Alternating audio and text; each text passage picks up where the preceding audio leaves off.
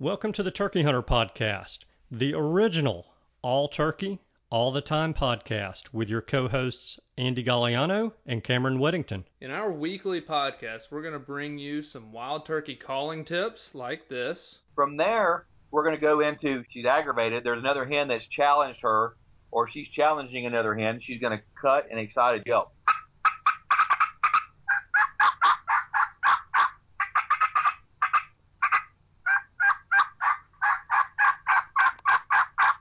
Advice from old pro turkey hunters like this. The turkeys typically don't like, I think, more times than not, to travel in an easterly direction into the sun first thing in the morning, especially after he gets up. It's a blinding thing. It, it, it's just like you. It's hard for you to see into the sun. Mm-hmm. So if I have a choice, I'm going to try to make it so that I'm going to be on the west side in the morning, east side in the afternoon of a turkey. Exciting live hunts like this. Holy crap, that coming.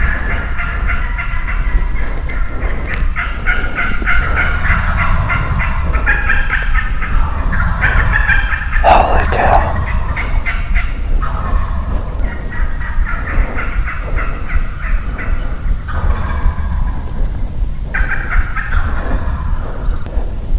Oh god.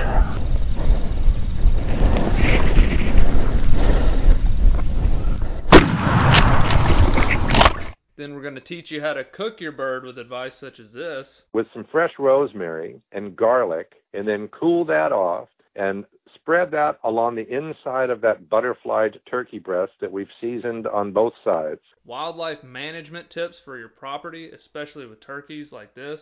if you look at the type of habitats that turkeys need for nesting and brooding, that tends to be habitat that can be managed more successfully with growing season fire than with dormant season fire.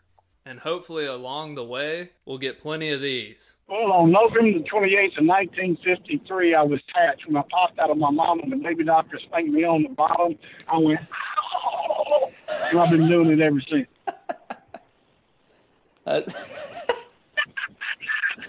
I like that. Thank you for tuning in. And now, for this week's show. Hello, and welcome back to this week's episode of the Turkey Hunter Podcast. You are listening to episode number 456 The Man Who Hunted Men, and turkeys, and deer, and other stuff. Long time. And I am your co host, and the guy who, despite having morning voice, is pretty darn fired up.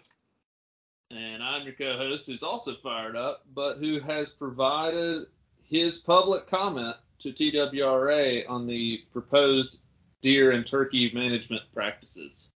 So, what did you tell them? That they needed to open the season up for turkeys, make it year round, and unlimited harvest, and multiple turkeys each day? Shoot all the jakes you can, and especially bearded hens? Yes, I said well only for people with my social security number. Oh, Yeah. okay. Outside of that, very restrictive. No season for turkeys. They can kill all the deer they want. That was what I came up with. personally. But no. So TWRA has uh, they are doing public meetings just like South Carolina did. Very cool. You know, we had Jay on a couple, I guess, a month or two ago now. Yep. And talked about that, but TWRA is doing the same thing. They're going. They had a West Tennessee, Middle Tennessee, East Tennessee. I think they're having four meetings. Public are invited to join and watch, and they're presenting how they're planning on in the future pl- doing our deer and turkey management. So Mhm. luckily they talked about turkeys first, so I didn't have to skip through all the deer stuff. But if you are a deer hunter, you can watch that too. It's interesting, I'm sure. I didn't watch any of it, but as far as turkey management, I was very interested, so I watched it. You can watch it on YouTube if you go to Tennessee Wildlife Resources Agency, their page. It's called Middle TN Deer and Turkey Management Public Meeting. And watch that and then you can submit your your comments. You definitely want to watch it before you submit your comments, but that you'll have to find the link. Uh, It's it's in that the description below the video. If you go to the if you watch that video, Yeah. there's a link in there to take the survey in the Cool. description. Yeah. So take that. It, it's pretty interesting. They basically have, they're going to potentially divide the state into turkey management zones and deer management zones, and then planning like with turkeys. There's five: west, midwest, central, northeast, and southeast, and Hmm. that way they can manage on a smaller scale. You know, if we have Mississippi River flooding and there's not as many turkeys in the west quadrant, they can reduce season dates or bag limit in just that section in case the mountain turkeys are booming, you know. Yeah. And I think that's a good management practice. I think the smaller you can go on that, the better, you know, to an extent. You can't manage every county differently, obviously, but Yeah, doing it- until you hotspot certain areas by saying, well, the other, how many management areas or zones did you say they were looking at? Six. yes, So, and and when you limit the other five and one's still open, yeah, you know, for a week longer than the other five, then you've hot spotted it. So that's the only Yeah. downside I could see to that. But I I Yeah, if the if So the go ahead. northeast zone has a four bird limit and six week season, and the west zone has a one week season and one bird limit, where where where are you gonna go? Bingo. but anyway, I overall for I guess resident hunters it would help. Granted, you're gonna have people spilling over into other zones and stuff too at that point, but it it was a, it's an interesting concept, I guess. You got to watch the video. It's interesting. They had focus groups and like it was just very interesting. So they're basically they're gonna have three hunting packages, is what they called them. One is like doomsday type turkeys are on a massive decline. There's no, you know, we're really struggling. What would be acceptable to hunters to still have an open season? And it's like three week season with a one bird limit or something. And hmm. then then they have like a medium one that's like two birds in four or five weeks, and then they have like the if we're doing really well, we have lots of turkeys, three birds in six weeks. And so they're kind of having these like packages, and they're going to use data from the turkeys that they're monitoring in turkey populations in each zone to determine in the next year's season which should be implemented. Is is how I took it. I may may have butchered that, but that's pretty much what I got out of it. Okay. So it's an interesting concept. I do like the idea of because I've always thought it would be nice to go with what's going on with turkeys. You know, hey, they had a horrible hatch. Let's take it easy on them next year. Hey, we had 15 poults per hen. We can we can kill a few. You know. Yeah.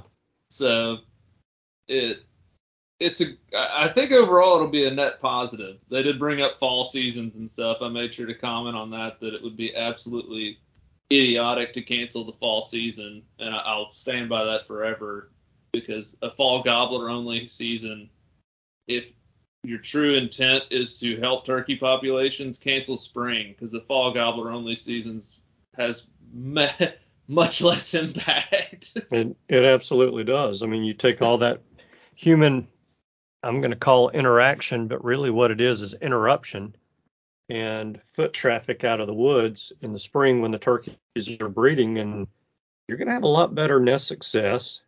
Yeah. And a, a lot higher poult per hen ratio, I believe.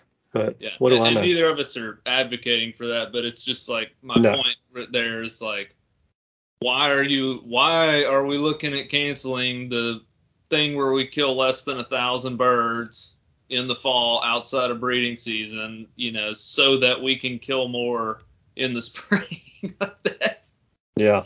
That's a little bit backwards in my mind, but I said if, if you want to limit the fall harvest, make people buy a turkey hunting permit or only be able to shoot them with a gun. Uh, I would be willing to bet most of the fall harvest is archery deer hunters opportunistically taking a gobbler. Mm-hmm. I mean, I, I don't know anybody besides myself that actually goes and gets a shotgun and goes to the woods to find turkeys, you know, in the fall. I don't know anybody else around here. Yeah. So if you if you limit it to people only doing that, you're gonna reduce the harvest massively. Anyway, I don't think they should do anything with the fall season. Was my bottom line. It's good where it is, and that, that's just crazy to get rid of that. But there's other things they talk about jakes and whatnot. So it it's good. Go watch the video. It explains their thought process and then gives you, the hunter, resident, hopefully, or non-resident. I don't know if it matters. The opportunity to voice your opinion to these people on what you think. So get on there and do that. Anytime we have the opportunity to do that, I think it's good to do that. Yes, indeed. What Yeah. are you fired up about? I have a good feeling I know what it is. Well, we've been doing some work, you and I have, and we've enlisted some some other people to help us do this work as well. So, you know, the listeners know that we I'm going to say we took a little time off during the summer, but we've been working on some things that I'm excited about. One of them is a little bit of a rebrand. So Yeah. we're going to have some new show art, or I guess I should say cover art for the show and logo Yes. as Still well. in the works. Not final yet, but very close and not only is it very close but it is i gotta say it, it's it's what we wanted or That's moving in that direction it's it's really cool i'm i'm gonna go out on a limb and say it's probably the coolest hunting logo that i've seen it's pretty cool. And we enlisted the right guy, and we'll have to bring him up once we yes get it finalized. I don't want to don't want to Yeah. talk too much about it before it's done, but it's we got a really cool logo coming that hopefully you guys will see soon on the show, and and we just felt like we needed to do that. We've never had a logo of any sort, so we wanted to do that, and we think it's going to turn out. I know it's going to turn out awesome because I've seen pretty much what the final is going to look like. We're just getting very nitpicky at this point on certain things. So well yes but we do want it to be the best oh And yeah, So that's why we're being so picky. But yeah, it's it's pretty awesome. I'm fired up about that. I mean, like super fired up about that. You know, the, we've had the same cover art for the show for almost 10 years now because that's how old the show is.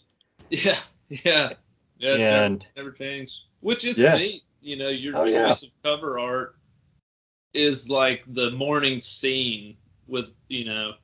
I could just see myself sitting by the tree type thing. It it has nothing to do with turkeys really. It's more of like just that morning wake up scene as if you're sitting on the tree. Yeah, yeah, no doubt. And you know, at one point I attempted to change it and did a little thing on social media, you know, which one do you like best? This one or this one, this one or this one, this one or this one. And I took the one that won out of that little competition and put it up against the current one and people were like, "No. Don't change it. We like this." So, of course, I liked it too. But nice. we are going to be doing some things with that. We'll have some Turkey Hunter podcast swag that we will be Making offering to you guys for purchase. And we also have created a Patreon account. And that's something that I've kind of been hesitant to do all these years. You know, it, it just, to me, it was kind of like GoFundMe Yeah. and people, you know, saying, "Hey, I am I want to buy a new paper airplane kit but I don't have the funds to do it. So I started this GoFundMe account. and don't get me wrong, you know, GoFundMe has a lot of good uses, Yeah. but I've just have not been real crazy about that. So anyway, we decided that we were we were going to do that. You know, Cameron and I we put a lot of time and a lot of energy and a lot of effort into putting this show out and I'm not going to say we're never going to have a sponsor because I truly anticipate we're going to have sponsors and I think it will be a springtime only thing is what we've decided to do as far as sponsorships go just because of the seasonality of Let's that frees our hands up a little bit in the off season, you know, but yes. it is we've always avoided the sponsor route because we like to be able to get whoever whenever we'd like as a guest. And i think that's been a positive for our show over these years because we find and can interview anybody without stepping on toes you know? Yeah. Because yeah. that's just kind of how anything with the with any kind of industry is going to work you know? If you're with so and so and they're sponsoring your show then you probably can't go interview so and so because they compete you know? Hmm and rightfully so but that's just kind of how it is so we've avoided that. That's exactly right.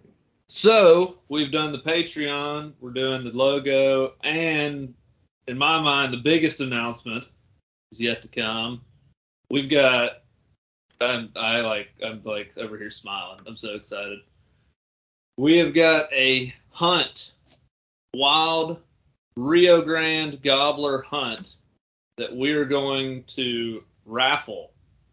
And this raffle is going to go from right now. You can go start it up right now for the next 80 or so days. And let me tell you why you want to come on this hunt. A, you get to go turkey hunting, right? In the story on A.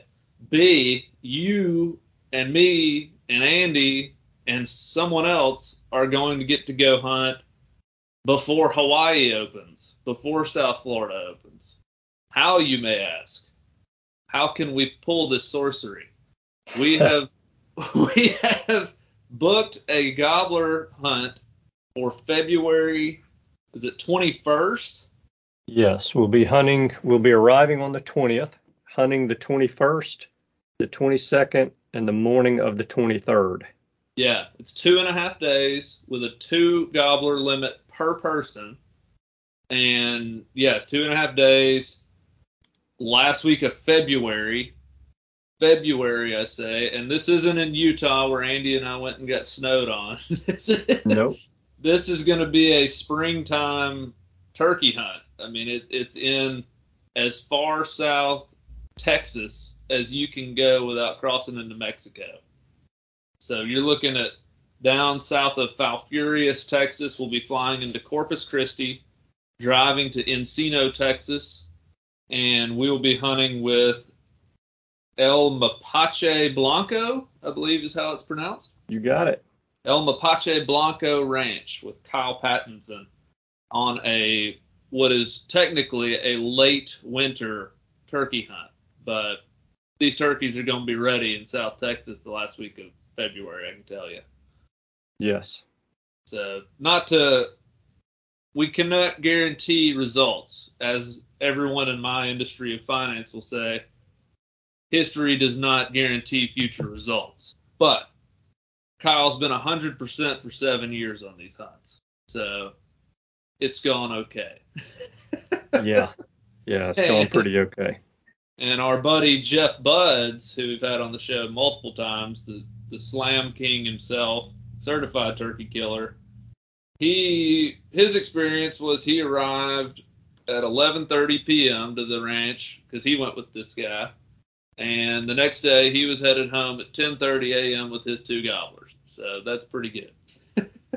and those are not the kind of results that we're saying we're going to have I'm just giving you historical perspective with no guarantee of future results. what I will guarantee is this. If you buy raffle tickets and your name is drawn, and all of that's going to happen electronically, we're going to tell you how in just a moment, you will get food, lodging once you arrive at the ranch for those days. That's the 21st, the 22nd, and the morning of the 23rd. And you will have a good time because You will Cameron and I are going to make sure of that. Yeah. And so we will be there. So again, it's going to be the two of us that are talking to you right now and two more guests. And so we're raffling off two opportunities to join us. It's going to be a four person hunt. Yep. And on those dates, and two gobblers per person. As you said, lodging, food, everything's included. You will have to cover your license and airfare, but Corpus Christi flights are actually not bad at all. Yeah. And we probably, you know, unless we're all getting there at different times, we'll probably coordinate to all just ride together. But if that doesn't work, then you may have to cover an Uber or whatever. But overall, it's going to be a blast. You're going to get to go turkey hunt for Rios before anyone else in the country. Even the youth, I think. I think the youth in Florida start that the day after we get done. Yeah, you're right. So you, we have the potential to kill the first turkeys of spring in my mind, that last week of February, and I'm super excited about it. And just so you know, for your raffle ticket purchase, the proceeds, Andy and I've always felt like we've supported all of our nonprofits that support turkeys, and we've done that by giving them a lot of publicity on the show, usually giving time slots, you know, weeks of information to hear what they've been doing and promoting them. Have always encouraged our members to join and be a part of these organizations, but we want to make a donation. So we want to send some money, cold hard cash, to Turkeys for Tomorrow and the National Wild Turkey Federation. So we're going to send it to both. So that is what this raffle is going to do. We're going Yeah. to send money to these organizations once the raffle's concluded. So you can feel really good about your raffle ticket purchase in that you know it's going to support wild turkey research, brood habitat with the NWTF now, and supporting the wild turkey while giving you the chance to come hunt Rio Grande gobblers the last week of February. Yeah. Yeah. Both of those organizations are doing so much right now to lift up the wild turkey and Yes. to make sure that they don't go the way of the of the bobwhite quail. And we feel like today, even more so than a year ago or five years ago or 10 years ago, today is the time to step up what we're doing for those organizations, or have done, I should say, for those organizations, because there is so much critical research being done right now. And, you know, it's now's the time to to really push and support those conservation organizations and we can support them by donating time and or money and you know cameron and i donate time on this show to promote them just like you said.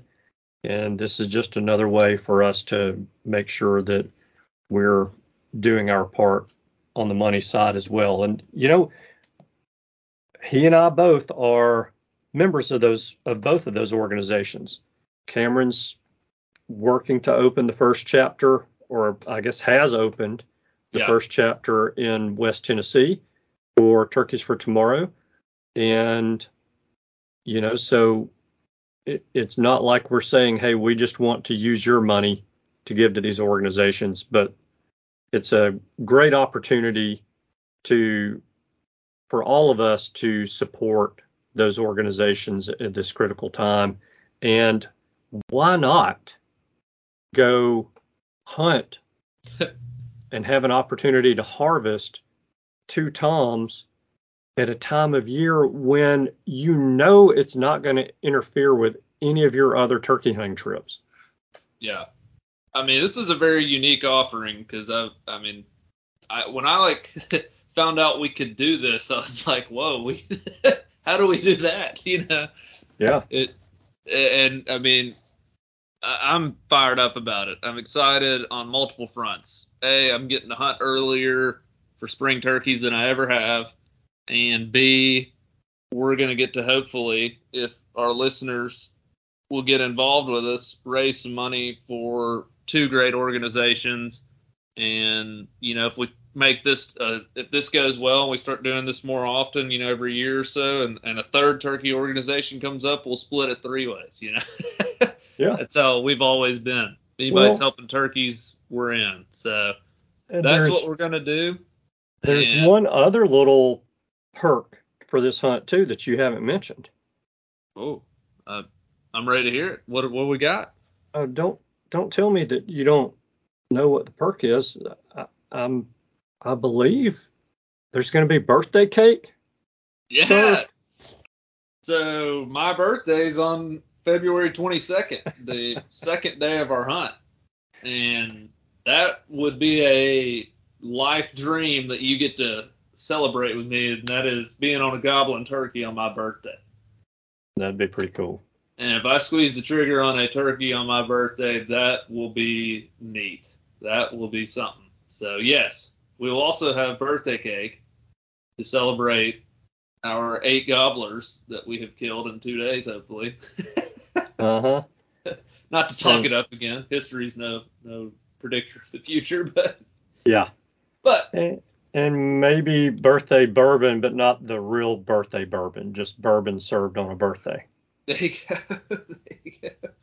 But yeah, so that'll be that's kind of really a cool part of why we picked the dates. It also lined up well because the later in February, the better. I, we figured for making sure the turkeys were ready to roll.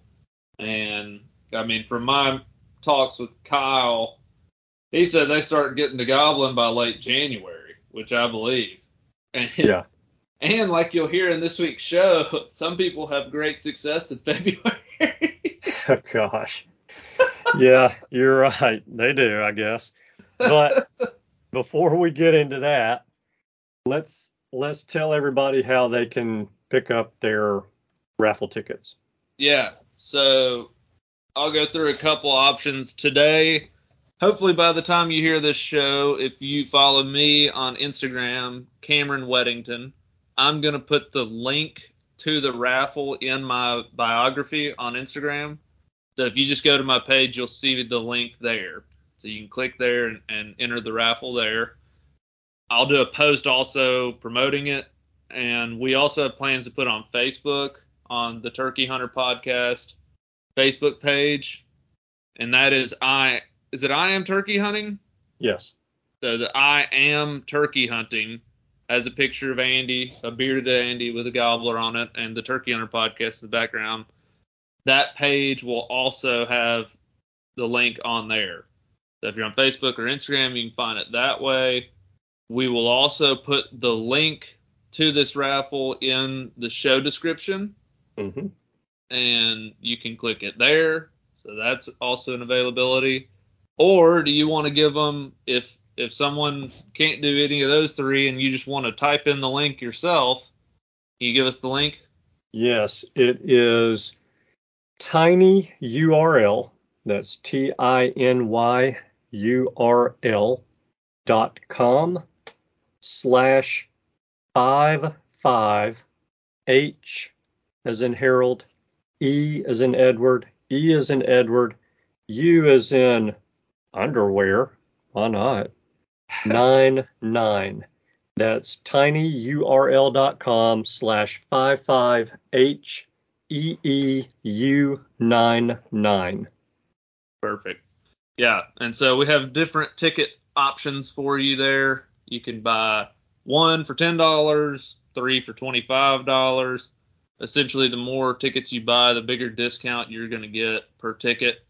And keep in mind, this is for an opportunity at one of two hunting slots. It's not just a one of one, so you have two two chances of the win. And we Yeah. will do the drawing. Is it January fifteenth? January the 15th. Okay, so we'll do the drawing on January 15th of 2024, which, you know, sounds like it's a long ways out, but that's not that far. No. I mean, we are we are not far from the new year. So go in there, get some raffle tickets, support these awesome organizations we've named, and get yourself a chance to be one of the lucky four individuals who will be hunting gobblers the last week of February in South South Texas down by Mexico hunting Rio Grande turkeys. yes. It'll be a good Mm. time. And Man, we we hope to see you there. Yes, absolutely. In 117 days, 21 hours, and 57 minutes. How about that? Not that anyone's counting. No, not that anybody's excited just Yeah. yet. That sounds way better than my other countdown for the homestead, 169 days. Yeah. That's a that's a pretty good difference, 117 to 169. Yeah, it is. Almost two full months. mm-hmm. Yeah. So, So we're gonna have a good time on that trip. We're gonna do some hunting. There's gonna be a lot of laughs shared, I'm sure.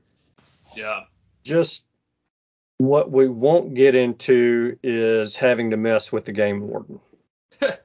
we think. No, we won't. we won't. So you never know who whoever wins it could be Bob Thomas. yeah, well, yeah, you might be right. I guess a game warden could hunt with us. So yeah, you're right. The, But- the good thing is they won't.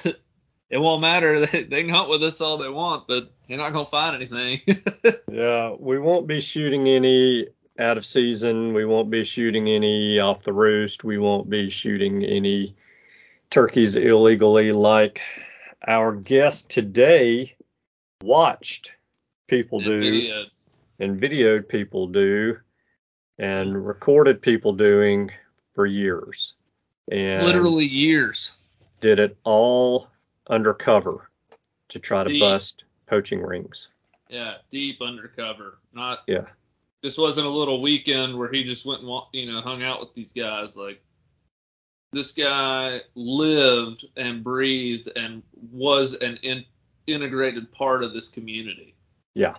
and it's a crazy like thing to think about for wildlife violations like the steps they went to to catch these guys but man did it work out and like when you hear what they were doing to local populations and of turkeys and deer and stuff you see why it was such an egregious act i mean it was a it was a real problem i assume in those communities Yeah. so we have RT Stewart. He is on. He he goes by many names, but his real name, we think, is RT Stewart. and he him and Chip Gross have written a book. So the book is about RT Stewart and Chip Gross, I believe actually wrote the book and it is called Poachers Were My Prey and it's a great book. I highly recommend getting that from Chip. You may recognize that name if you're a literature collector like myself. He has written a, a turkey book called Home at Last is the Hunter, Chip Gross has. And we'll hopefully have him on in the future to talk about that book as well. But this one is not just turkey specific. There's a lot of turkey stuff in there, but it's about deer, ducks, fishing, all kind of like everything. RT Stewart went undercover into all kind of different fields, coon hunting. I mean, anything people were doing with wildlife violations, he was able to infiltrate and chameleon himself into there and get involved and, and see what was happening. and he didn't just do that. I mean, he didn't just infiltrate and bring those rings down. Really, he pioneered this Yeah. program in the state of Ohio, and and if I'm not mistaken, in that region of the country, the Yeah. Ohio, Pennsylvania, West Virginia, Indiana, you know that that upper Midwest region, and it's just you know he's doing things that that department has no experience with. And it's Yeah, all groundbreaking. I mean it's just fascinating when you when you think about the danger of these of, of what he's doing and there's no protocol Yeah. set You know, it's it just that to me is extremely fascinating, and you know adds a, a, a different kind of twist to this whole story. So Yeah, it, it's an incredible story, and it, let's get into it. Yeah, we're splitting it into two parts because it we we talked to RT for a long time, and I could have talked to him for a lot longer, but Yeah. it y'all just get ready. This is a really neat story about Operation Redbud, the the largest wild turkey poaching ring in the history of our country that was busted in the 90s.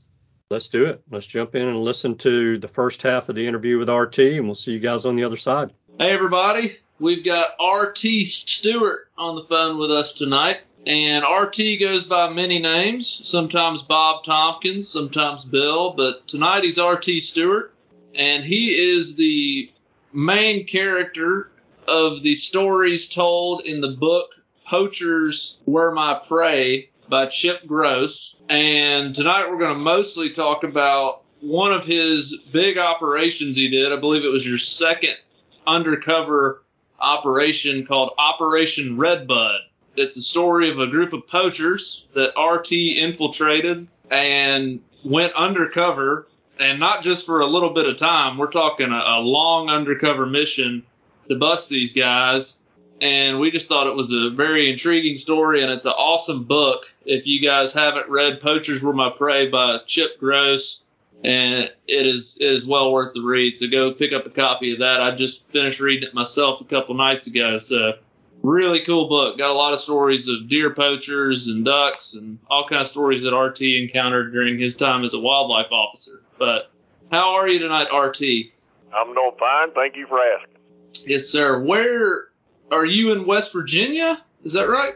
No, I'm actually in the southeast part of Ohio, which is about seven, eight miles from uh, West Virginia.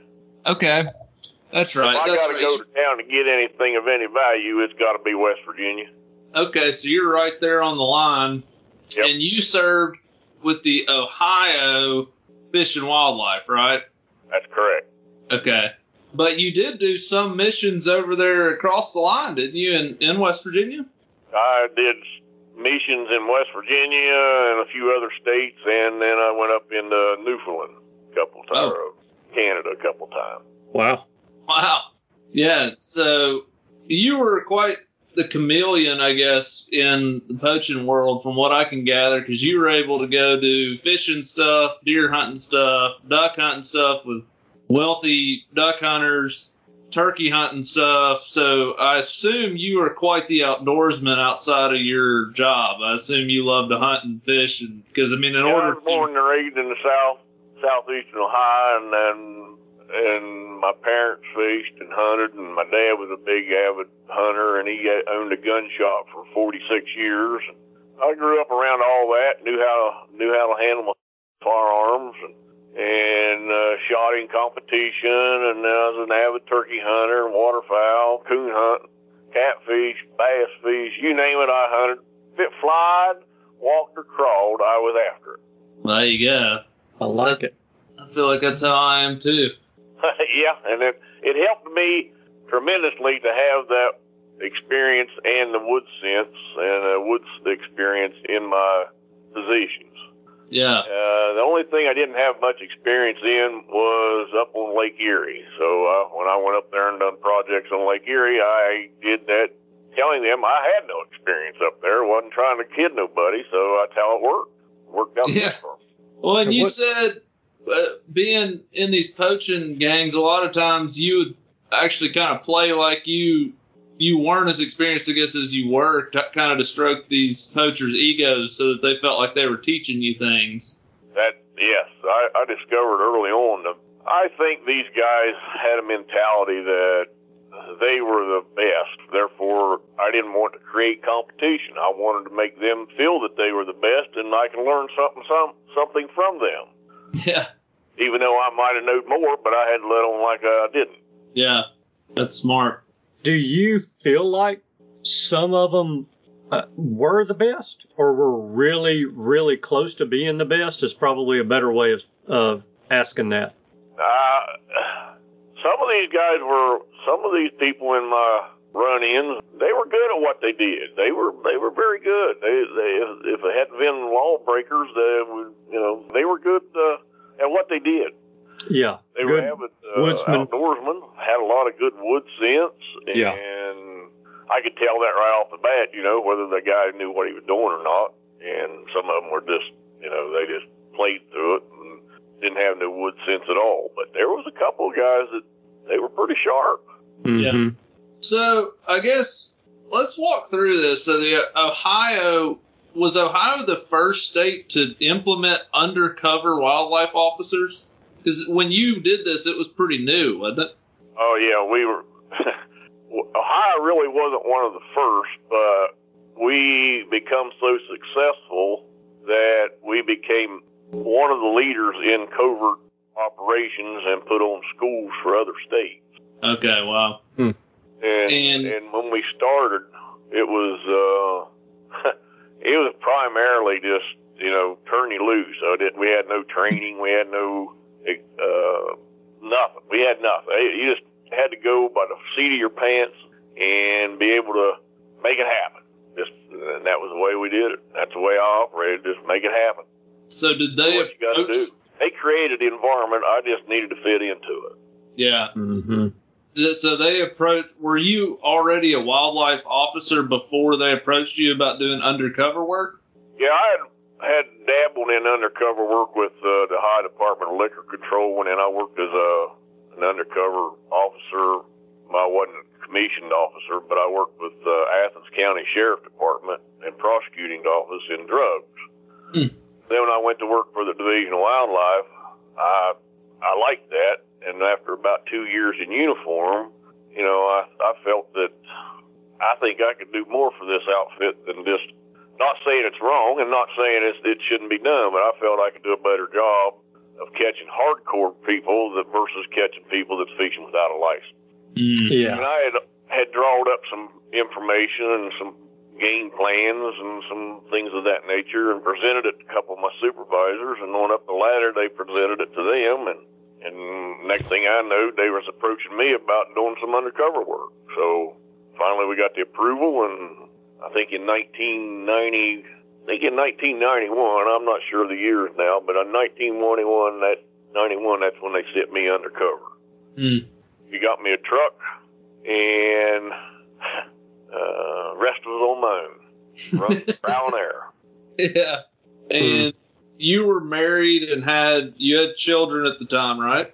Yes, yes, I was married and had three children actually living at home. Yep. Yeah.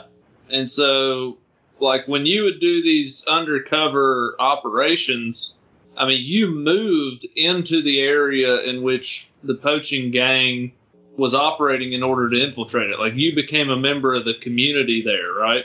That'd be correct. Uh, wherever the we had uh, uh, intelligence that the, some of our agents gathered over the years on different individuals in different counties, and kind of have found their hangouts and so forth and so on. And uh, I would go in there and kind of hang out, and I'd find a place or rent a place there, somewhat nearby, but not you know not next door. But eventually, a couple places I was next door. But when we started out, we was, we'd buy a place or not buy, but rent a place, and and that's where I'd stay until the end of the project.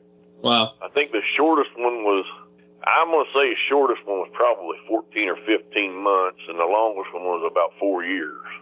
Wow. Yeah. And I mean, how frequently would you get to come home to see your family? Just like a That was weekend? that was that was a bad thing. I, I, obviously, I try to get I try to like to come home, and when I first get started, I probably would come home because I hadn't really found a place, you know. But once I got settled in, it's hard to get away, so it was difficult. It may be, you know, it I don't know. It'd probably be two or three months if I could get home then. wow. I mean, that's Then a, it got to a point where I didn't want to come home. yeah. Yeah, I think uh, I read about that because, and I could see it, you know, hearing your stories. I mean, you're, you lived in the woods, your life was bachelor, you know, out Yep. chasing wildlife and going spotlighting deer and, you know, just living in the Yeah, woods. it sounds. It, when I was young, it was it was fun. It was interesting. It was an adrenaline rush. You lived on adrenaline the whole time. Yeah. Uh, but then as I got older, it, it wasn't near as fun, and your health kind of takes a toll on you, and it just gets, uh, I don't know. My boss always said that I like to rat hole in once they get into a place. I like to rat hole in. They always made me quit. It's time to get you out of there. I'd, I'd get comfortable and you know, I didn't want to quit. Hey, we need to shut this down next month. No, we need to go a couple more months. yeah. Uh, it was difficult to come home sometimes because you had to go back into reality. You had, you know, the reality. You had bills. You had, you know, just the reality of home. Well, when you're working undercover, you don't think about those kind of things. You're thinking about, you know, what we're we doing tonight? What we're we doing tomorrow? And, you know, how are we doing this? Game plans. Then when you come home, it's reality, and you go, uh, I don't like this reality. I'm going back. So yeah, it, it can play on a family, that's for certain. Yeah, uh, I I would imagine it it was just a lot like living in a movie for a period of time. You know, you you're playing this other character who's not you Mhm. to build trust, and you know you're dealing with with these other, I guess, you know, for lack of a better term, actors, even though they're bad actors, like bad and not a, a good character sense. And yeah, there has to be something that's kind of appealing to that. There, there is. Uh, it, it's even more appealing if you like the person or persons. If you don't Mhm. like them, it makes it more difficult. Yeah. And you know, sometimes you, you know, you go hunting with them or whatever it may be, but you're really not enjoying yourself because you are trying to maintain what they, what laws they're breaking, and you can't really socialize with them in a manner that you would if you grew up with your childhood friend. So uh, it's not all fun and games as it may may sound. Yeah. Is it a rush? Absolutely a rush, but it's not. If you're with a bunch of bad guys and you, you despise their guts, it's hard to be make call it enjoyable. Sure. Yeah. Which, from the sound of it, most of the people you worked on that you were undercover with, you disliked. It seemed like, other than you openly talked about Claude and Yep. how he, you liked him, like he was a I, good I like dude. I like Claude, I like Claude very well. There was Yeah. a movie I saw. I, I don't recall. Charlie Sheen played in it as a motorcycle undercover guy, and he was at the point to where he was about ready to warn his the guy that he was trying to catch. And there was many times that I that went through my head. I, I need to warn him, but Mhm.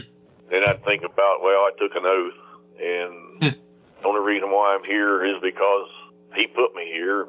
But yeah, him and I were good friends. I I like to think that we were we were buddies. We were friends. Yeah. Well, so let's back up a little bit. I guess you did your first mission, and then mission number two or operation was Operation Redbud, which was, I guess, the tip y'all got is that there was kind of a group of guys who were massively poaching wild turkeys. Is that correct? That's correct. Mm-hmm. And so, when did they send you? Like, how how many tips do they have to get before they're like, all right, let's send RT in and see what's going on? Well, after we established a full-time covert unit in 1995, they set up a set of policies and procedures and, and a format on how to get an undercover agent in your county. And uh, prior to that, all we had was what they called a, a 45. That was basically just uh, receiving complaints from the public, and the the officer or the agent in that county would fill out this form, which is a violation form, but it was basically this intelligence gathering.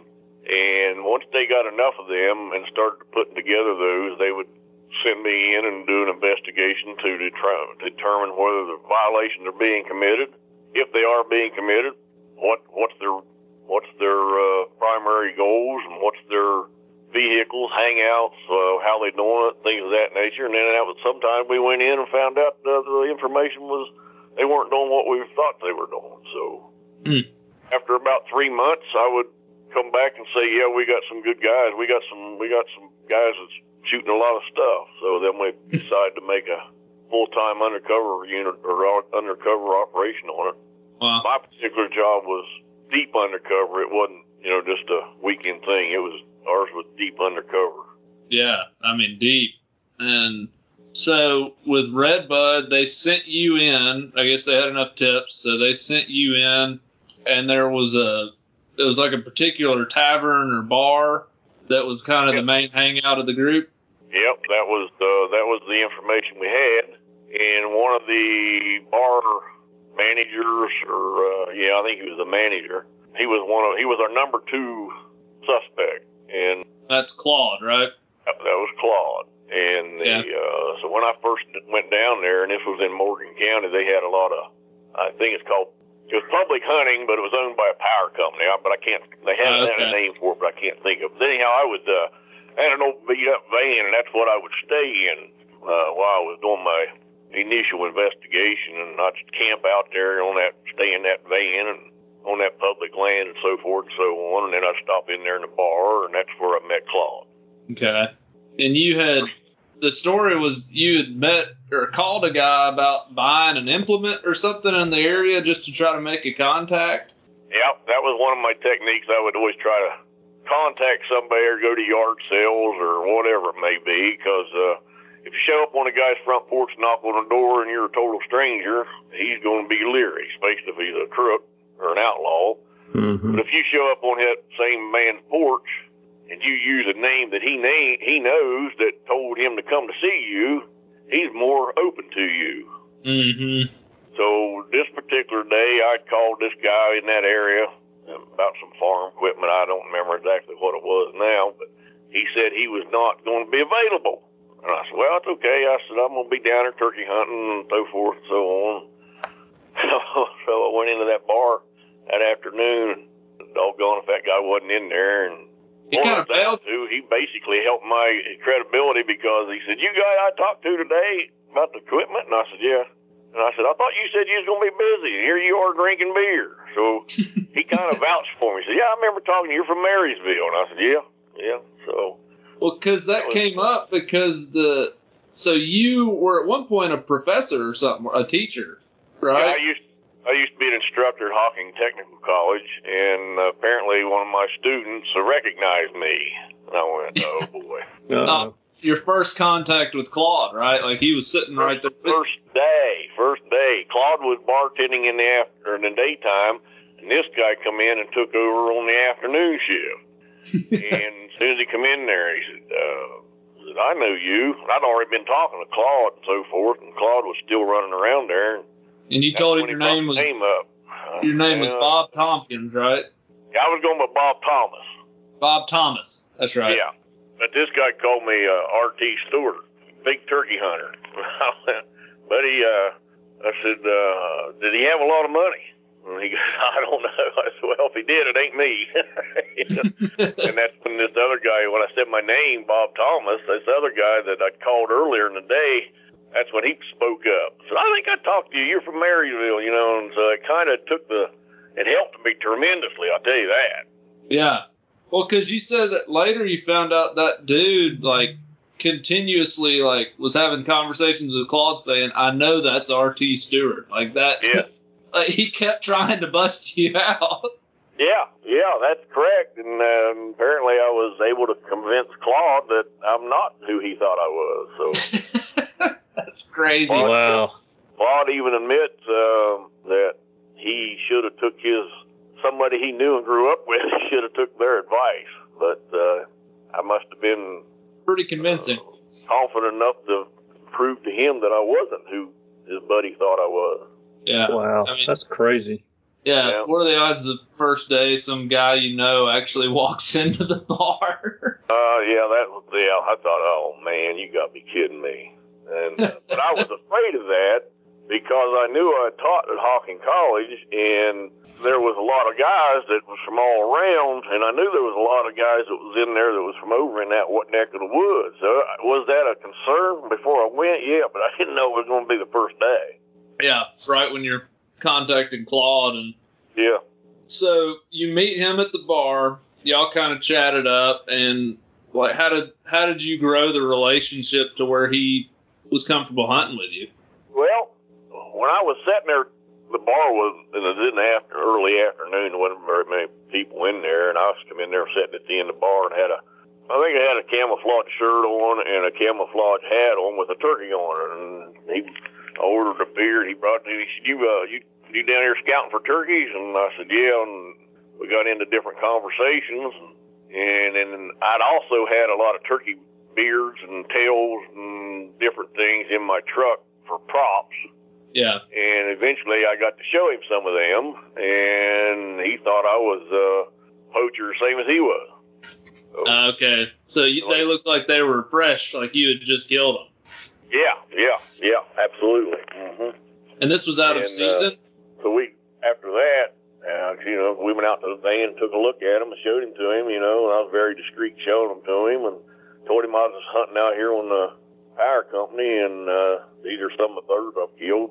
And he, you know, so like two days later, he asked me, or he told me to come back in a couple of days, we'll go turkey hunting. Well, went back with pouring rain down, so we didn't get to go. So I come back the next day, and we went out.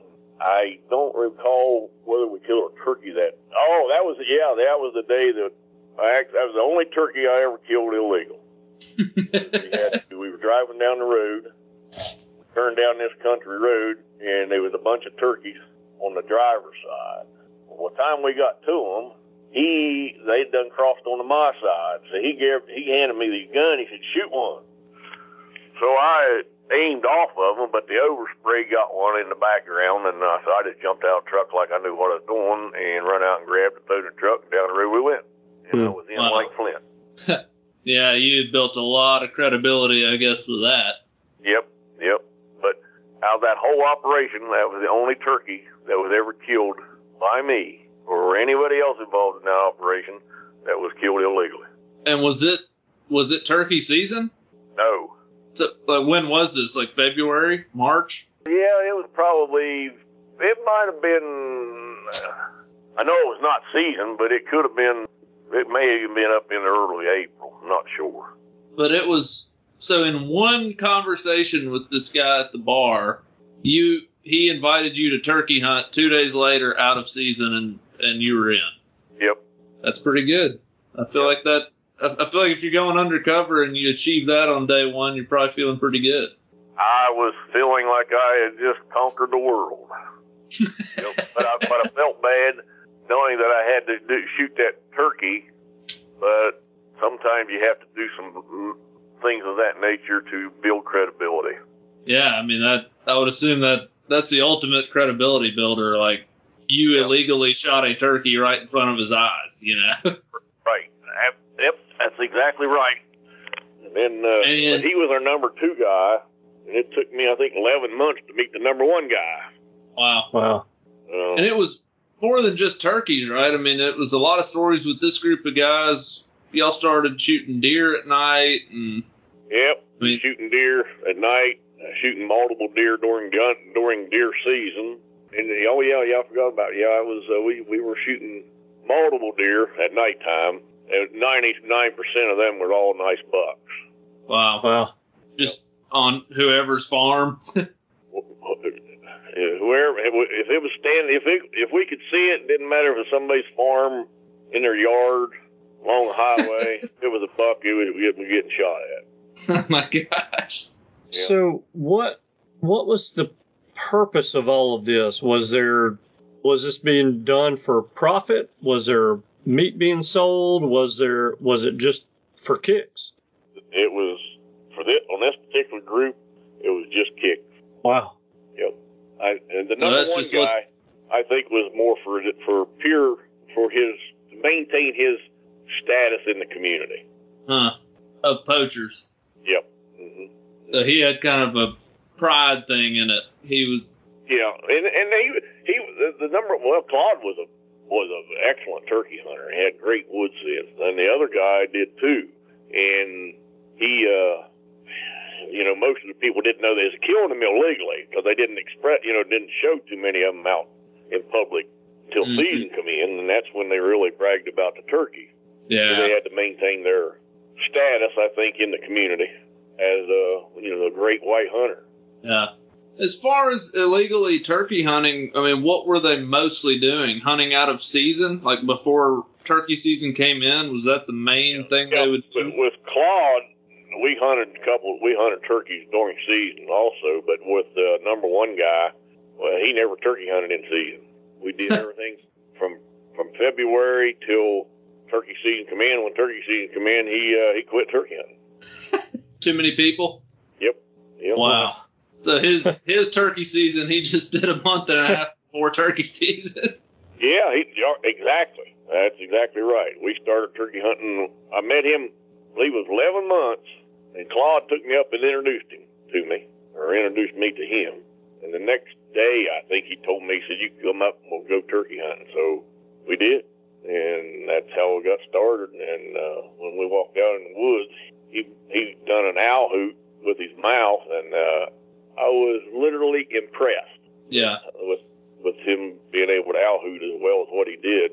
And then we'd go get one gobble and go working just like we would if we. And another thing is we would if we heard one gobbling or seen a bunch of them, we'd go break them up. And then Hmm. sit down and start calling them back to us. Yeah, I mean in February they're still in winter flocks, I guess. Yep, yep. Wow. And another thing I found with him, he never walked on a road. Mm-hmm. He always walked if there's a trail or a road, you know, like most people take the easy route. He would never walk on a road or a path. He always walked on the side of it. I mean, I'm talking in the edge of the woods, following that same trail or path. Mm. I thought that's pretty sneaky, but it's a pretty good idea too. Mm. Because I mean, this was in the '90s. Yeah, I believe 91 or 90. Yeah, between 91 and 93. I'm sure it was because my aunt passed away the day we were having court in 93. Okay. Yeah. Because I mean, I would, you know, back then you wouldn't have to worry about cellular trail cameras and stuff like that, which would definitely, No, we didn't even have cell phones. yeah, that would make it easier, I guess. Yeah, we didn't have nothing like that. Uh, we, you know, once we got established a residence, we got established. We had a hard line, but we had, you know, no, there was no internet. There was no, uh, very little cell cam or very little trail cameras and no cell cameras at all. So, Mm-hmm. you know, getting caught was rare and by cameras and such such thing. Yeah. So, how would you document the evidence? I believe you said you had a camera on your turkey vest. Yes, we there's a there was an outfit here in Ohio run by the Ohio Attorney General's office, and uh, those guys were all these were were technical technical individuals that did uh, video and you know uh, cameras and surveillance, and they they you know they were experts in that field. So we went and got hooked up with them, and they hooked me up with uh, well what it's still called a pinhole camera. Mhm. The reason why they call it that is that the lens is actually the same size of a ink pen on the end of an ink pen, minute. And Yeah. then we had a, a recording device hooked up in the back of my vest. I had a spatial vest there. I sewed a pouch into it. But it only would run about an hour or two before you had to change batteries. And then, so you, I would never turn it on until I got in the woods, you know. Try, and then you had to go out, had to act, which I always tried to, which a lot of times was true. Gonna have to go have me a bowel movement. And uh, during that episode, I would turn my cameras on. Yeah. So I knew I would get the full amount of time on my camera. So that way, if you turned it on before you got to the woods or before you met them individuals, by the time you got in the woods and everything, you was limited on your uh, amount of time you had. So that's Yeah. I. Yeah, I mean the cameras now compared to the early '90s would be a, a whole different ball game on battery Oh. life. Uh, And when I say cameras, it was many, many, uh, many high eights and mini eights is what we used. And then on our van, we had multiple cameras, same thing, video, uh, but it was VCR. Big old VCR unit we had stored back here in the back by the spare car. oh my gosh! Yeah. And so Yeah. when y'all were poaching deer at night, y'all would take your van, right? You convinced Yeah. them that yours was Yep. the way to go, so y'all could take a big group. Yep, yep. I discovered early on in Clambake that if you want to keep the party going, in a pickup truck, uh, back then they didn't have a four seater pickup trucks. You just had a crew cab, you know, just a regular cab. Mhm. Most guys you could really get in there with three. Well, if you're sitting at a bar and you're drinking five or six guys that are ready to go hunting or go night hunting, why you got a van you can haul them all. But and I get to drive, so I control the cameras and control how fast we're going if we get chased and things of that nature. So, but then again, when we'd have to, if we'd shoot a deer or whatever, I'd run up, turn around, and come back. If I was by myself, uh, then while I was turning around, I'd get out and run back there real quick and exchange tapes. So I'd have a full tape when I come back to pick them up. Hmm. And in Wow. the front seat, over the driver's or passenger seat, we had a, I had a um, infrared lighting, and then I had in a set of speakers. I had the camera. Well, that infrared lighting was designed like a Confederate flag, and them guys would ask me what that was because obviously you couldn't see, you know, with the naked eye. But at nighttime, the guy in the front seat, he was always lit up real good. Yeah. So it'd be pitch black in the van, but you could see the uh, guy sitting in the in the front seat shooting out the window, you know, real good. It was a couple of times them guys wanted to know what that was, so I'd give them a sob story about I had a stepson who was in a wheelchair and handicapped. He done electronics and he made that for me, but he passed away since then, and I just keep it up there as a souvenir. they never did. Uh, one of them pulled the visor down. Said, "Well, maybe we can fix it." I said, "No, don't worry about it. And it's you know, it's just a, it's just a sentimental thing, and I just keep it up there." So nobody ever questioned it. Oh my goodness. Where I come up with some of my some of my stuff, I have no idea. It just it, I, it wasn't rehearsed. It was just fly by your pants. Yeah. Quick thinking. Yeah, I mean you had to. Yeah. Yep. Yep. Yeah, when he pulled that down, he said, "Well, let's see if we can fix it." I went, "Oh man." Yeah. Yeah, I bet. Well, I, had, I had a knob that I had designed on the left hand side down underneath the console or underneath the dash. And I had one, two, three, four cameras. I had one, uh, one shot out the front of the truck, one shot at the driver's seat or the passenger seat, and I had one that was shot when you opened the side van door. It was shot right, right into that door, and I had one out the back. So whenever we'd shoot a deer at night, and it'd load it up, I'd always turn my dome light on, and that would get a good color video then. Wow.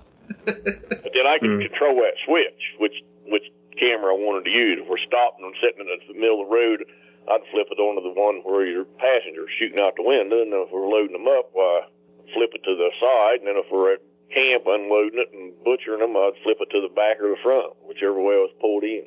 Wow. That's crazy. So you're you're out there. You've infiltrated this this ring, this poacher's ring, by yourself. You're out there at night shooting deer by yourself. You're out in the woods turkey hunting with this group by yourself. You've got all this technology in your van. You've got some technology in your vest to record. What would what do you think would have happened had you gotten had one of them found the cameras and all that? I don't think if I was with Claude, I don't think nothing would have happened. It, we would have, it would have, you know, it would have been, it would have been discovered. I don't, I don't feel uh, or felt that I would have had any harm come to me. There was a couple of individuals with that group. I believe they would have, uh, I believe they would have just shot me. Wow. There's no, no question about it. Uh, there's a couple in that group. I believe they'd just popped a cap on me. Wow. How many guys were in the group total? Wow, I think we arrested 26 individuals. Good gosh. Yeah. well, yeah, because you mentioned that there was one story where y'all poached a deer at night, basically out of somebody's yard, wasn't it? Yep, that's And correct. they caught y'all, like came down Yeah. the driveway, Yeah, yeah, yep. And Yep. But they knew the You- guy. you left the video running in the van while you went inside or something, and Yeah, got that's- recording. Correct. We had the video, uh, unloaded the deer, and I normally turn it turn it off, but you know, uh 'cause I had good evidence, then I, I forgot to turn it off. Well, no, actually, I couldn't turn it off. The only way I could turn it off was go back to the tr- back in the truck, back in the back, and turn it off back there. Well, with everybody still around, I couldn't do that. So the door was open, and these guys, two of these individuals, was outside talking and right next to my van. I'm videoing and recording, and it, they're talking about killing this guy. And The guy who caught y'all shooting the deer in his front yard. Correct, correct. And Wow. I didn't know anything about this, see, because I was inside the bunker or the hunting cabin there, and then when I come out and come home and reviewed the tape, that's when I went, oh my land, what are we gonna do here? Can't Yeah. use this in a court of law because in the state of Ohio, in order to record someone, at least one party has to know it's being recorded. And therefore, if I'm recording it, I know it's being recorded, so that makes it valid. But uh, in a scenario like that, neither party knew they was being recorded, and therefore couldn't be used in a court of law. Oh yeah, 'cause you weren't there. That's correct. So Ah. If I'd have been outside talking with them, then you know would have been covered. But so I decided to better call up the chain of command. I don't get paid this kind of money to make this decision, so Yeah. I called them up, told them about supervisors, and told them what we had. And they said, "Well, at this stage of the game, let's just let it ride and see what happens." So nothing materialized from it, but uh, you know, you never know those type of people what could have materialized and what couldn't. But I mean, that's kinda- I'd never crossed before. That's a little worrisome that they would uh, kind of dim- dismiss potential murder threats uh, that Well, easily. uh, true, I understand, but they probably had to talk to. This was been during It was like four o'clock in the morning, and they had to contact probably some higher up people and law people, uh, you know, attorneys and stuff. Perhaps I don't know. But my boss told me that night when I called him, said let it ride and we'll see what happens. And uh, and he called me, I think the next day. He said anybody anything happened? I, nothing that I'm aware of has happened. So we just kind of you know hope it didn't, and it did not. I mean, did that? I feel like from your per- perspective, would that did that make you a little more fearful doing what you were doing after you just heard them talking about killing a guy? Uh, yeah, that just proved who I thought would kill a person. Because those Yeah. two individuals that were the one doing the talking was the one that I think would have popped a cap in me had they known what I was doing. Yeah. Yeah. So, so you don't really feel like it, or at least at the time, didn't feel much like those were that it was just chit chat, you know, a little braggadocious talking. Well, let's go kill the guy. I mean, you you felt like there was some merit in Absolutely. that. Absolutely, I did. Because those two individuals who were carrying that conversation on were the two individuals I was the most feared. I, I was, I, wa- I don't say fear, Sure, of, but I was Just very cautious of. cautious of because these guys were evil. Wow. That's that's crazy. And Yep. so nothing came out of that. And so back to I guess back to turkeys. So you were there for one full turkey season, I guess, or whatever their turkey season starting in February, hunting with Claude and all that. And this group, and you stayed, you lived there the whole year till the following, I guess, February when they finally introduced you to the the main target of this investigation. Yes, and then we, finally, after we got enough evidence on him, during this time from February to February, that's when we were start. This thing was like a coming out of that bar was like a wagon wheel. Just every time you go in the bar, you'd run into somebody who was doing something illegal. So next thing you know, you're going this direction. Next thing you know, you're going that direction. So we were doing a lot of of poaching with multiple people in that area before I got to meet the number one guy, which really helped me for credibility. Oh yeah, yeah. You were in the That's whole why we all the people he knew. When we took it down was because during that year that we were trying to meet the number one suspect uh, or target, he was we were you know out running around with everybody else that was doing stuff. Yeah. Um, and then once I had some good credibility with Claude and a few others there, that you know I'm, I fit right in the crowd. While they wasn't, they didn't hesitate for me to go with them to, uh, and I they knew I would drive, Yeah. and they knew that I would not drink when we were driving because Yeah. I told them back then you couldn't carry, you know, didn't even have know what a concealed carry was, but we had you you could carry a long gun and not have a problem if the sheriff pulled you over. If you had a pistol on you, you're going to jail because you got a concealed gun on you. And so we never did carry a handgun, but we had uh, we had our 22 Magnum fixed up there, and like I said, my dad was a gunsmith, and he fixed that 22 Magnum up uh, so it could not fire unless I manipulated it too far. Huh. Therefore, if a bad guy got a hold of it and tried to shoot me with it, he couldn't get it to go off. Yeah. That's So- smart. Well, but you know, back then you had a rifle in your truck. That was nothing. You know, to have one hanging in the gun rack or something, that wasn't nothing. So that's what we used for. Our, that was what we used. And when I say we, at later on, I had a partner whose name was, well, his real name, his his name was Don, and uh, he was older than I, I was, but. uh Him and I got along good. Him got him and I got along good. We never worked before, but we got along good. And he was he fit right in, and yeah. But he always he I was younger, so he always stayed at camp and cooked. He liked to cook. He stayed camp. And I was always doing all the running around, you know. Uh, he would get now at that particular time you could get everybody had to wear a hunting license on their back of their on their back in the middle of their back. So Huh. sometimes we didn't even know uh, who these guys was. So when he we were out hunting and they left their coat or something laying around, he'd get that information. Wow. So they had you had to stitch your hunting license onto your your literal back, like visibly on your back. Yep, back then you had to have your visit your hunting license visibly displayed in the middle of your back, just like Huh. a license plate. That's and we'd be hunting, you know, not know who this guy was, and get in behind him, and then just kind of memorize that number, and then write it down first chance you got, and then that's how we would get his information. Wow. Because you just, I mean, you're meeting twenty something people. Like you couldn't, you're just meeting people all the time. It sounds like that are poaching.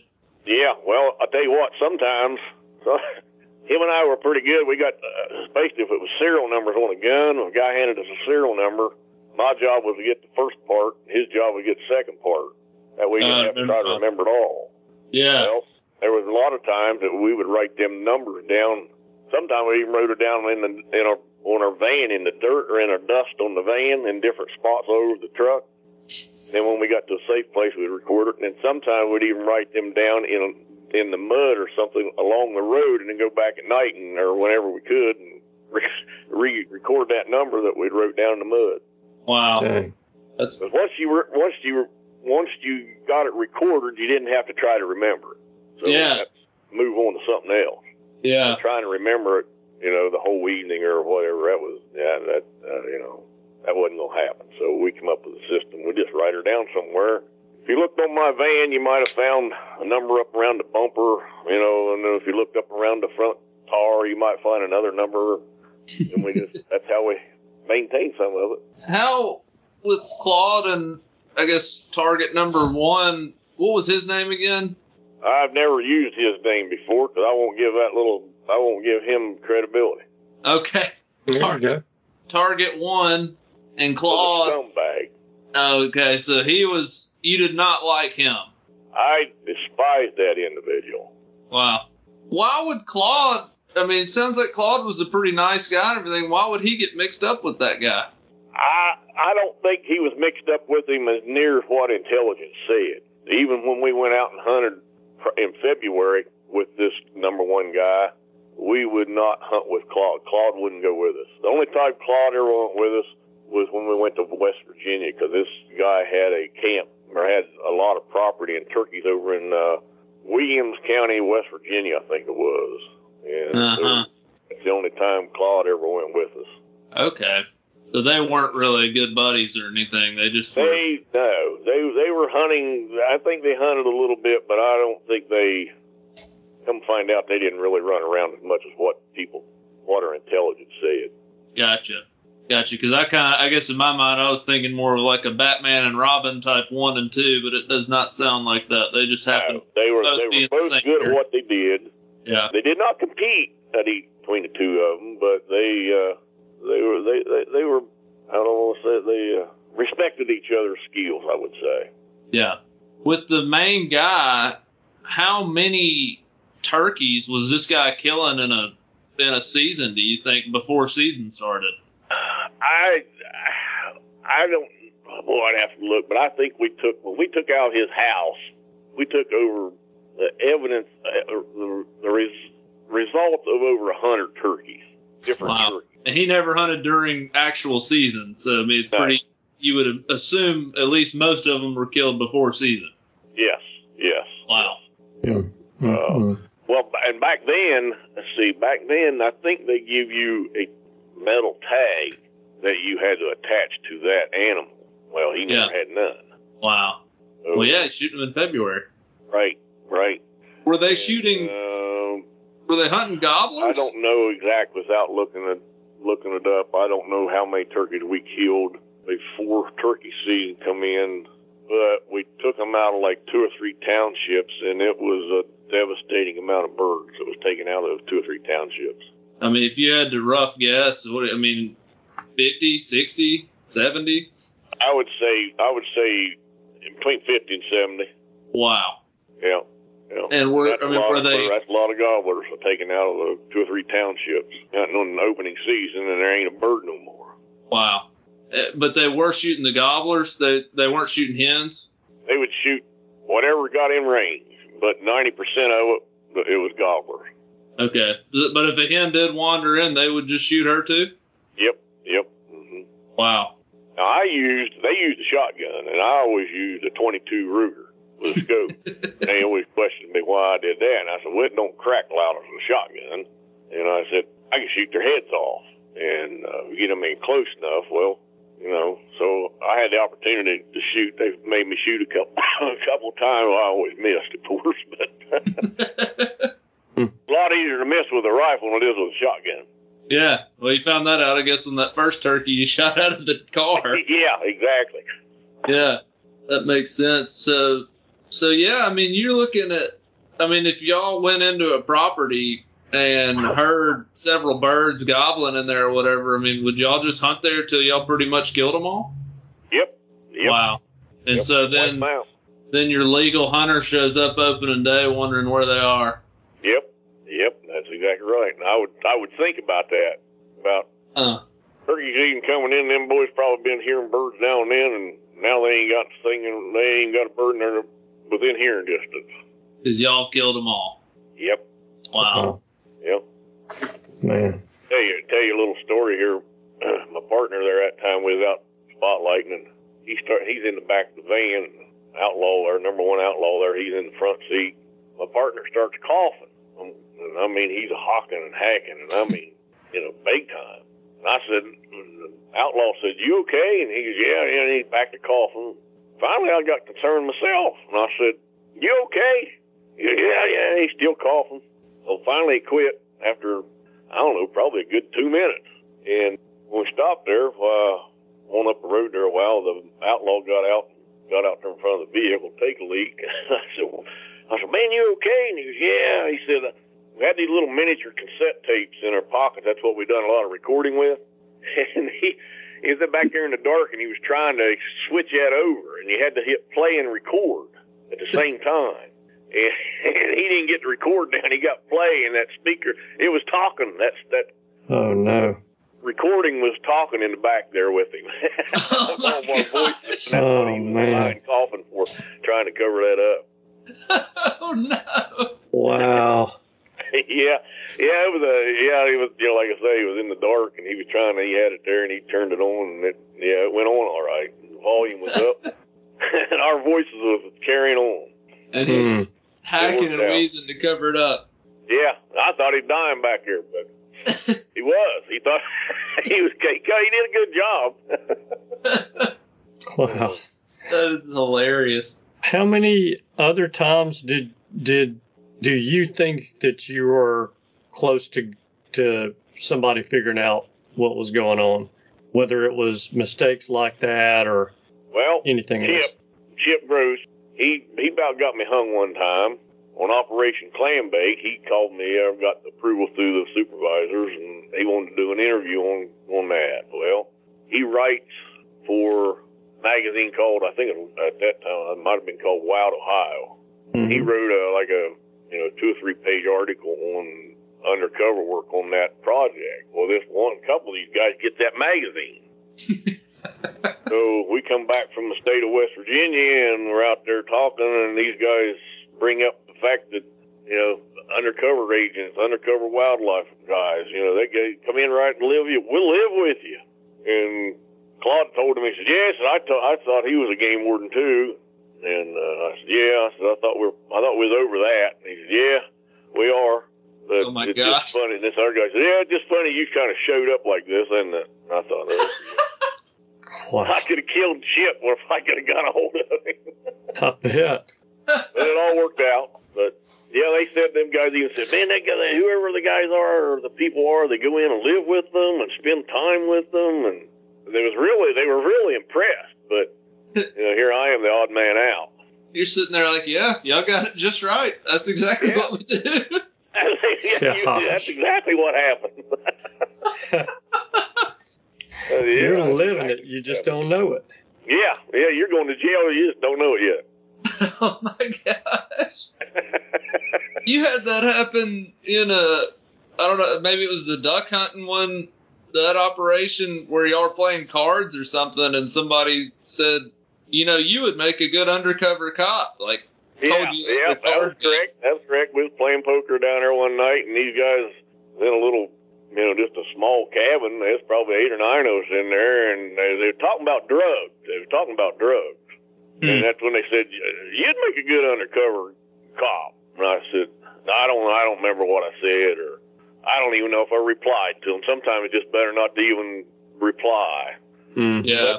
they just they just uh you know i just took it with a grain of salt they never did suspect otherwise i think maybe if i'd have brought i think if i'd have tried to convince them that i wasn't that would have been more damaging Yeah. Sure. so Suspicious. sometimes you just gotta you know read the crowd and kind of just go with whatever your instincts are Yeah. And I you had had, another incident where they they asked about they were talking about a bald eagle. We'd had a bald eagle shot down along the river in Adams County, and these guys surmised that I was a game warden. During that talk, during the two of them got up, the guy that owned the building, he said, "Where y'all going?" He said, "Oh, so we're going out." So we talked to the guy that killed the bald bald eagle. Well, I heard them say that, but I never even looked up, Mm, and I think they were testing me to see what my response was. wow. I never even looked up. Never So- even recognized them. Never even got involved in the conversation. And I think that blew their mind. Like, he's after us, he thought maybe I might have been after that person that shot that bald eagle. And I think they just used that as a way to see if it, if I'd take any interest in it, which I did not. Mhm. Yeah. So if you look up and oh, who, who was it that shot the bald eagle? If you start doing that stuff, that would have. You think that, That would would have raised suspicion, and that's probably what they were. That's probably what their plan was to see if they get any response out of it. Mm-hmm. But my Wow. instinct said keep your mouth shut, so I did. Wow. And one of the I got a good laugh in the book. I was reading I can't remember which operation. There were some guys that were deer hunting at night and stuff and you had told them you wouldn't you didn't go at night because you didn't want to get caught poaching. And so you handed them a camera and said, "Show me what kind of hunters you are." yeah, yeah, I did. I was down in that was down in Cincinnati, and uh, they go out and record their kills and bring them back and show them to me. um, I mean, uh, yeah, yeah, I didn't. Yeah, I, I, I was shocked. They actually went out and killed them. They went into the state of Indiana and killed them and brought them back, and then we'd all watch them there at the house. oh my gosh! And you would keep the tapes. Yeah, yeah, it was my camera. Oh my gosh! And you said Yeah. they'd like they'd look in the camera and be like, "This one's for you, Bill," and like, Yeah, that's exactly correct. That's right. That's correct. That is exactly right. That's I awesome. that. That was when I was living right next to the to the to, the, to one of them. Lived, Yeah, that's right. it's hard to get away from him.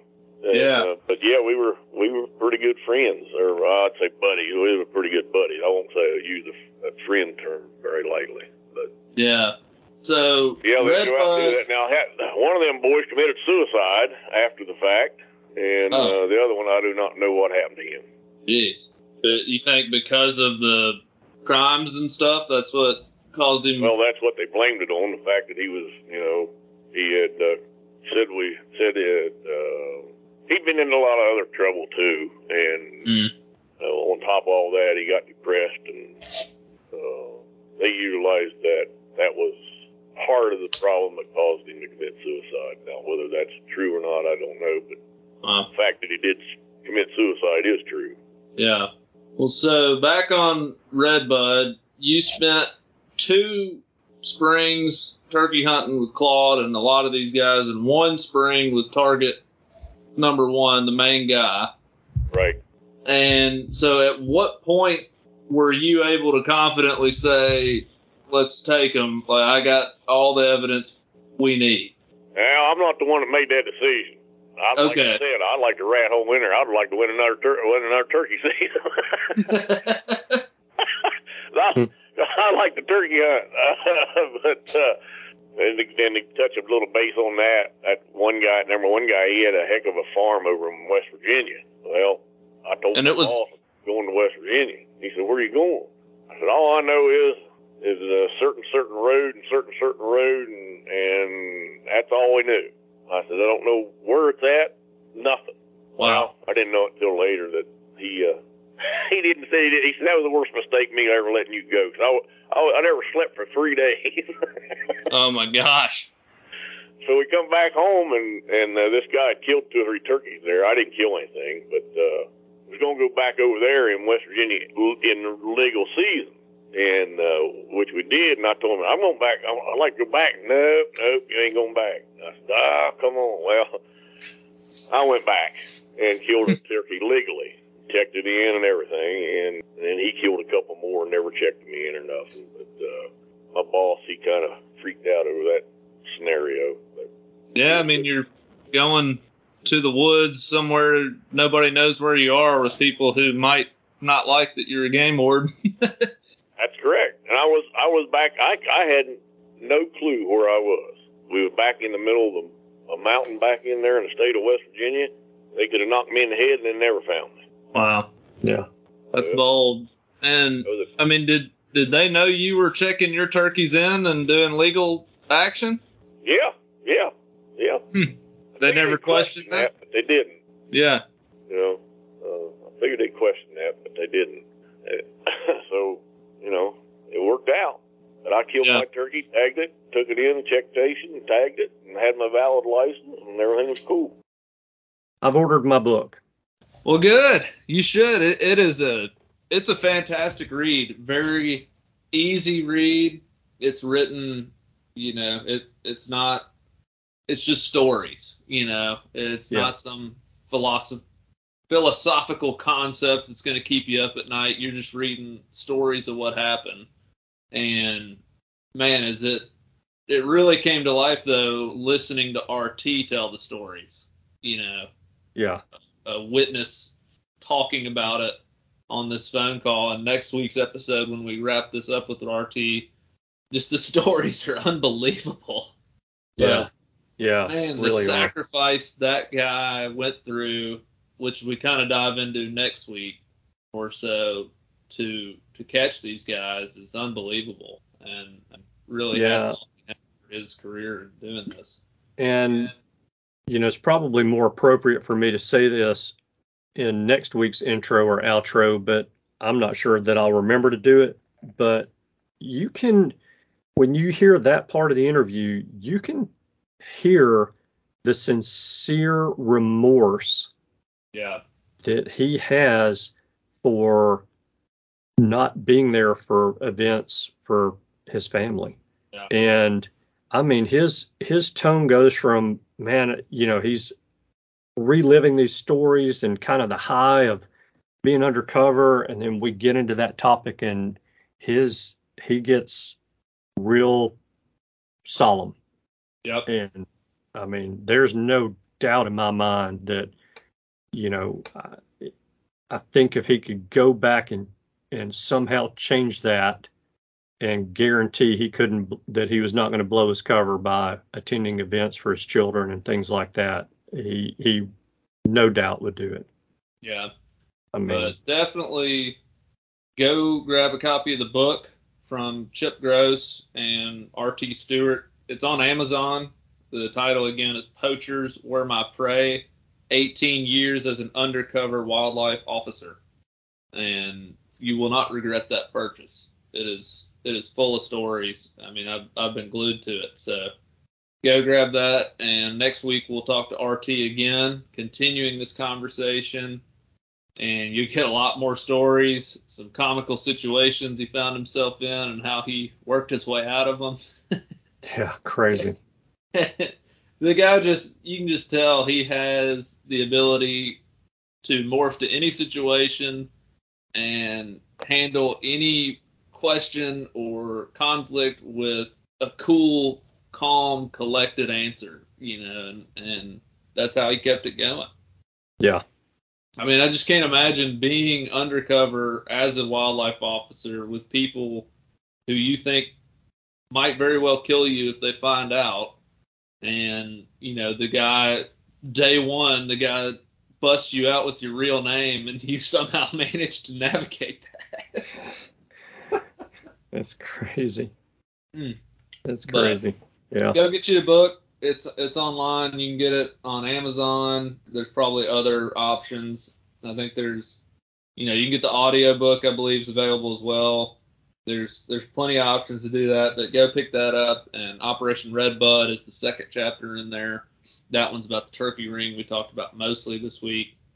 But it, it's a great book and hope you guys enjoyed that. I thought I think this is a cool story we're getting to share with folks. Yeah, it is. No doubt. Yeah. Well, I'm just going to take a stab at what the favor of the week is going to be. I'm going to uh, guess that you're going to ask the listeners to buy early and buy often the raffle tickets for the hunt that we're going to have in February. Yeah, I think that sounds good to me. We have never, to my knowledge, come out with anything like this where we've actually asked the listeners to participate in something such as this. And we're what 450 something episodes into this deal. Yeah.